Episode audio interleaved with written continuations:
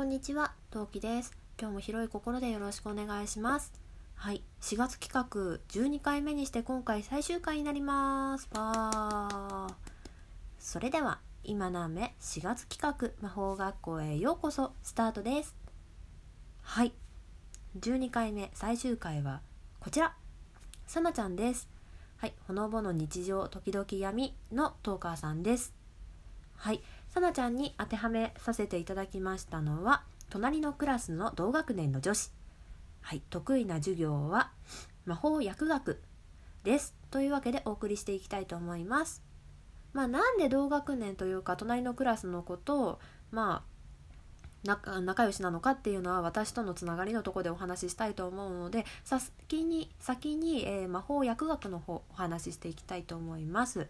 まあ、魔法薬学って皆さん想像つくんじゃないでしょうかね。あの魔女ってさよくさ大きいさあの鉄の鍋にさよくわかんないなんか紫だか青だかなんか茶色だかよくわかんないさ色したさ液体ぐるぐるぐるぐるさかき混ぜてるじゃん。まあああいうのだよね大概。魔法薬って。で他にも「ハリー・ポッター」で言うならばあのマンダゴラのさ植え替えしてたりさ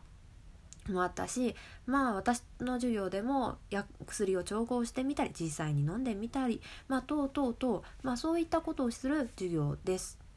はいで授業内では座学と実践が半々くらいの授業になります。まあ、座学オンリーの日とか実践オンリーの日っていうのもなくはないんだけど、まあ、一応授業内で、まあ、半分座学聞いてさあ作ってみましょうみたいなね感じで授業があります。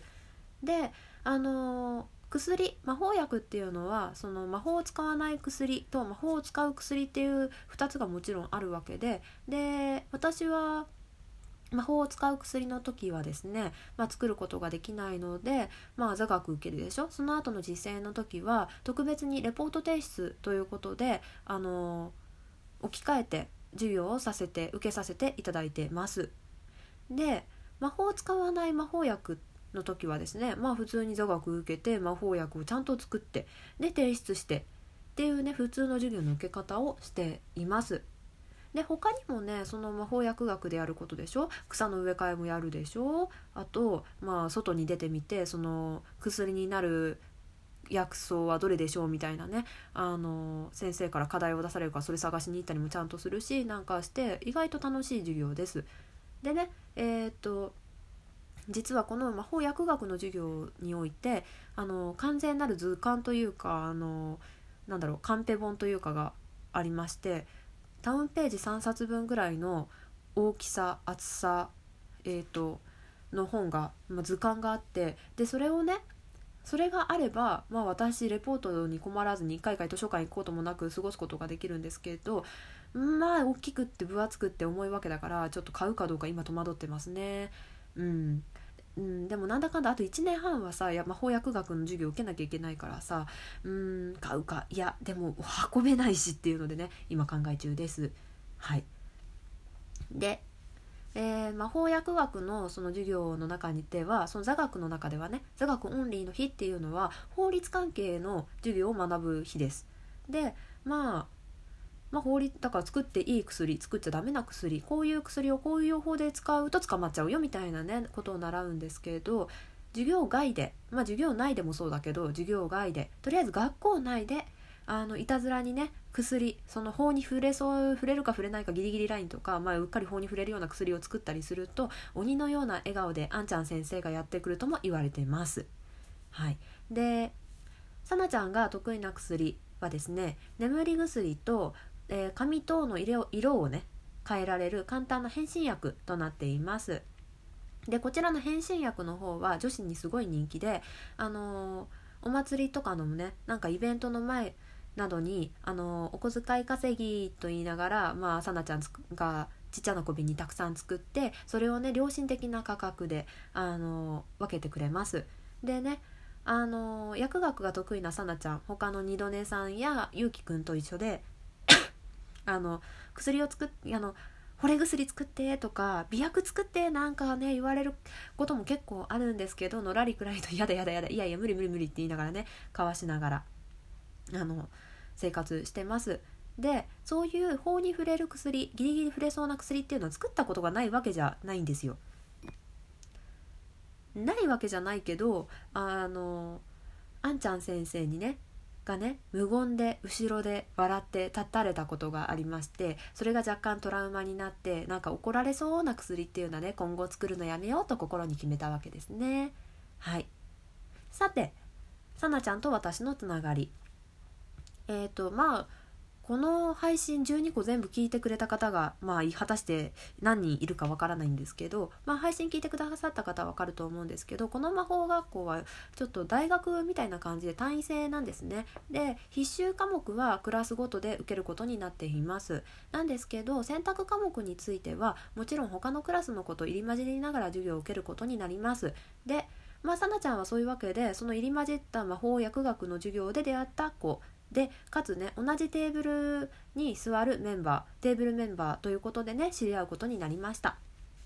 でさなちゃん日本のね漫画大好きでそこで意気投合します。でね、えー、私がわからないことっていうのがもうすごいいっぱいあるわけじゃないですか。でそれを教えてくれたりさなちゃんが手が離せなかった時のお手伝いなどをさせてもらったりなんかしてあの割と仲良くあの魔法の魔法薬学の授業を受けています。まあ、手が離せないって例えばさあのお鍋ずっとかき混ぜてなきゃいけないのにさ計量するの忘れてああってなってる時に「ああ私お鍋混ぜてるよ」とかいうことであのお手伝いそういったお手伝いをさせてもらったりしてます。で魔法を使わない薬に関してもあのさなちゃんのね指示を出してもらって作れるようになりましたあのまあ単語がわからないのはもちろんなんだけど道具もさ道具の名前すらわからないわけよ私。別に身近になかったわけだからさ。だから先生が「じゃあ皆さんまず何とか思ってください」どどれどれどれどれどれどれみたいななるわけ。それでねそれをさなちゃんが「これだよ」とか「じゃあ皆さん次はドラゴンの尻尾をまず持ってください」待ってこれどどれがドラゴンの尻尾でどれがトカゲの尻尾でえーみたいになってるとあこれこれこれって言って教えてくれたりしてね。あのまあ要するにベースのベースよをねさなちゃんが教えてくれて私は割とあのまあ2ヶ月過ぎたぐらいからは、まあ、なんとかスムーズにねあの薬を魔法薬を作ることができるようになりました。ちなみに私が得意な薬は湿布薬です。はい。で、えー、さなちゃんが所属してる部活ですね。部活はですね料理部です。はい。まあ料理部皆さんが想像している通り料理を作って食べるその通りの部活です。はい。さて何が変わってるかっていうとえー、さなちゃんはねその作っている料理があるじゃないですか。その料理にの中に自作のね魔法薬、まあ、あんちゃん先生にね怒られない範囲の効果が出る魔法薬を忍ばせて遊ぶのがちょっと好きなんですね。でねなのでまあまあ試食としてじゃあできましたって言った料理は1人で食べるんじゃなくてみんなでね一口ずつ食べる食べ合うんですけれどあの部員たちは毎度ドキドキしながらね試食をすることになります。